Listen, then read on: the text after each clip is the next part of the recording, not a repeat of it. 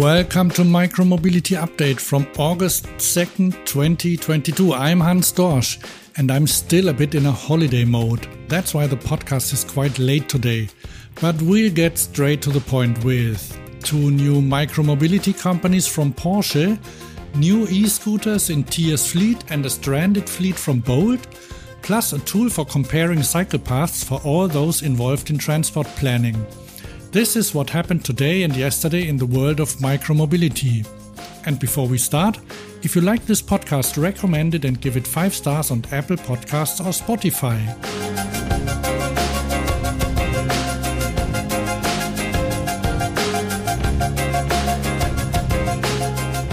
I'll start with Porsche, but not with Porsche Gate, Germans know that hashtag, but with micromobility from Porsche.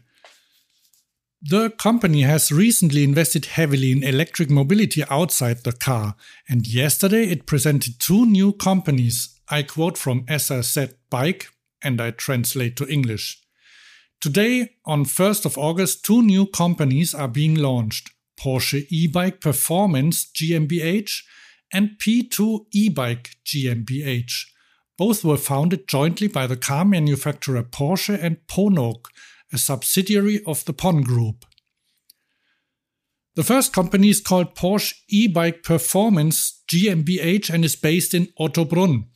It's the successor company to Fazua, the drive manufacturer that Porsche took over completely in June. Of course, the drive will continue to be built and sold, and in addition, other e bike drives are going to be developed. The second new company is called P2 E-Bike GmbH, powered by Porsche, and is based in Stuttgart. Firstly, because of Porsche, and secondly, because of Focus Bikes, which also has their offices there. As a brand for sporty bikes, they are a perfect match for Porsche and they belong to PON Group via their parent company Derby Cycles.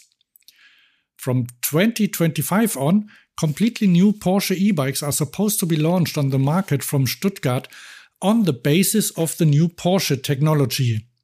The managing director of Focus Bikes, Moritz Feilenschmidt, has quite practically taken over the management of P2 e bike GmbH as well. I am quite excited by the development. The Fazua motor is great, and lightweight e bikes are definitely on the rise. Porsche is known for its design and also has some shares in Greyp, the e-bike company of Rimac from Croatia. They already worked with them on the Cyclaer bike. Mark Sutton writes on Twitter, If it were not official before, Porsche has launched an e-bike specific division and has rebranded the now owned Fazua motors with its own label. Will the change help sell e bikes to consumers wishing to brag they have a Porsche? I'm not sure, but I can think of one e bike right now that I would like to brag with. It's from a manufacturer that has introduced a new e mountain bike with a Fazua motor that seems pretty hot. It's called the Shuttle SL and comes from Pivot. In the World Cup edition, it weighs only 16.5 kilos which makes it almost on par with non electric bikes, but it also costs at least 12,600 euros. Another thing about Rimac, the parent slash sister company of Greyp, in which Porsche has also a stake or with which it cooperates. The manufacturer of high end electric sports cars announced yesterday that it will soon be producing new batteries round cells with 4.6 centimeters in various lengths. The larger format should make structural battery packs possible, that is, battery packs that can be used as a load bearing elements. For comparison, current battery packs are quite smaller. They are either 1.8 centimeters or 2.1 centimeters in diameter and they are shorter as well. Tesla, by the way, is already producing batteries um, with more or less the same cell format. They come in 4.6 centimeters diameter and a length of 8 centimeters. And they are already building cars with it. So if you want to dive deeply in this battery rabbit hole, I have put a YouTube link in the show notes to the car deconstructors from Munro Live. They have already found and bought a current Model Y, and you can watch them tearing it apart and analyzing it.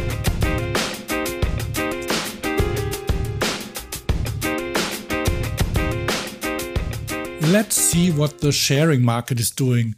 There's very different news here from two providers. Provider number one is Tier.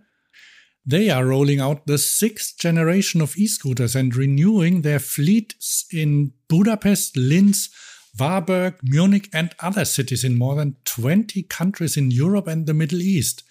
They are setting quite a pace. If you like, you can draw up a family tree of scooter development and send it to me.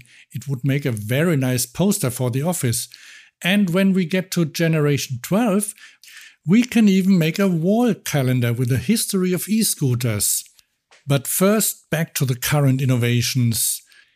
Here's the short list visual feedback about restrictions in urban zones, that is, slow zones, no parking zones, no driving zones, via the display. Improved turn signals with acoustic feedback. New phone holder optimally positioned in the line of sight. Improved hydraulic suspension and a wider footboard. Improved engine and optimized drive system for acceleration, especially in mountainous areas. Improved double kickstand for more lateral stability in terms of riding characteristics, I'm curious to see if it can match my current favorite, the fourth generation Lime scooter. Another sharing provider, on the other hand, is not bringing any new vehicles, but rather leaving its current ones behind. In the USA, Bolt is playing dead, but this is not Bolt from Estonia, the one with the green scooters and e bikes, but Bolt Mobility. You might know the founder. It's Usain Bolt, the fastest man in the world, who still holds the world record over a 100 meter sprint in 9.58 seconds. I'm quoting from electrek.co. Bolt Mobility, a shared mobility company founded by Olympic gold medalist Usain Bolt, has reportedly ended operations in five US cities. So far, it appears that Bolt has ceased operations in Portland, Oregon, three Vermont cities in Burlington, South Burlington, and Winooski, and in Richmond, California. TechCrunch asked what was going on and got this answer from a transportation planner in Vermont. They've vanished, leaving equipment behind and emails and calls unanswered. We are unable to reach anyone, but it seems they've closed shop in other markets as well. Now, there are over 250 e bikes in Richmond alone, and nobody knows what to do with them. Electrek goes on writing. I quote It was pretty obvious that many of these smaller shared electric mobility companies would start going tires up. I like this image. And they go on. And in fact, this exact scenario was one of my industry predictions a few years ago. But I don't think anyone expected companies to just start pulling up stakes and moving out of town in the middle of the night. I'm hoping that cities will find a way to repurpose the equipment that will be rounded up. Unfortunately, the bikes and scooters are likely locked up by the operator, but perhaps the OEMs like Okai or other makers of these shared e-bike and e-scooters can lend a hand in unlocking the software. As a last resort, the e-bikes and e-scooters can likely be parted out, but it's a shame to see good working e-bikes and e-scooters either dismantled or destroyed simply because a company couldn't manage its operations. It reminds me of how Uber scraped thousands of Jump e bikes two years ago when they handed over their rental business to Lime, who in turn bought up thousands of bikes, mainly in Europe, to save them. Not a pretty story.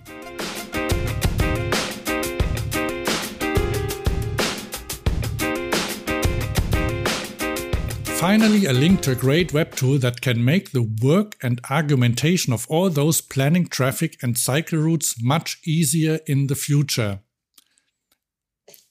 At least if they speak and understand German. It's called Radwegecheck.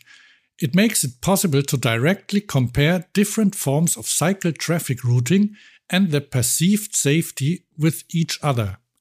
The basis is a study on subjective safety in cycling.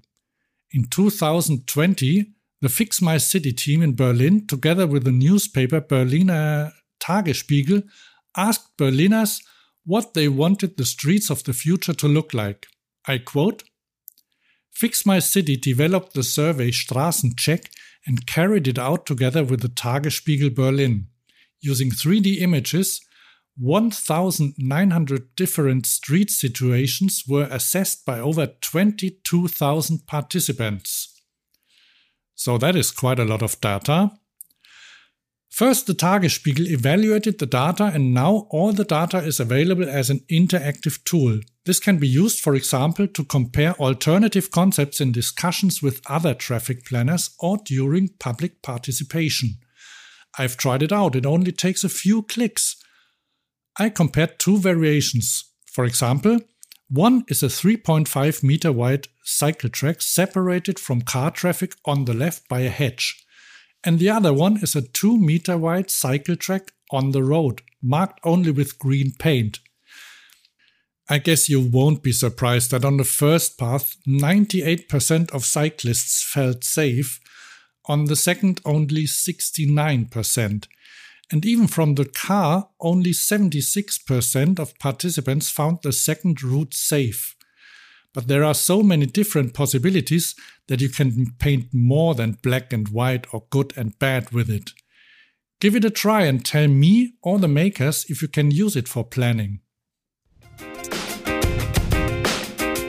So that's it for today. We'll hear again in two days.